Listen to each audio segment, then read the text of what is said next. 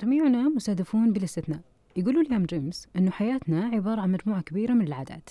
40% من يومنا هو عبارة عن عادات. وقف شوي وفكر. الساعة 9 صباح تشرب قهوة وساعة واحدة تتغدى والمغرب قهوة ثانية إلى آخره. هذه هي عادات باختصار أنت كونتها.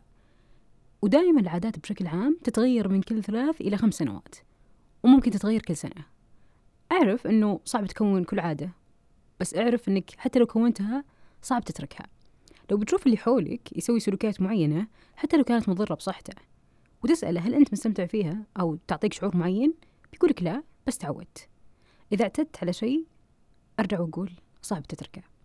الشيء اللي ما تفضل سماعه أنك كإنسان مستهدف بكل تحركاتك طريقة تفكيرك أكلك شربك.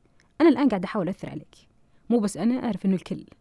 لو بقرب لك أقرب مثال مستحيل تروح مطعم عادة وتطلب برجر لحاله لازم تطلب معاه بيبسي وبطاطس. هل هذا الشيء هو لابد إنه ناخذه كامل؟ آه، أنت تقدر تشبع أصلا من برجر. بس هم كونوها وروجوا لها لسنوات إنها لابد إنها تكون متكاملة. فأنت اعتدت على هذا الشيء. أعرف إنه في أي business أو نشاط في تحليل كامل للإنسان.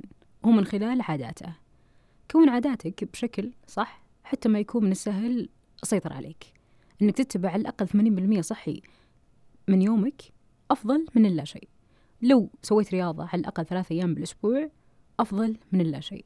ولو بنصحك نصيحة للأبد كون لك عادة مو بس قاعد تحقق لك هدف وبس عشان جسمك كون لك عادة تبعدك عن كل المشتتات في حياتك وتفصلك عن العالم عشان تنتج بشكل أكبر ولا تنسى إنها بتخليك تعرف كيف تتعامل مع أشياء كثيرة بحياتك بشكل أفضل.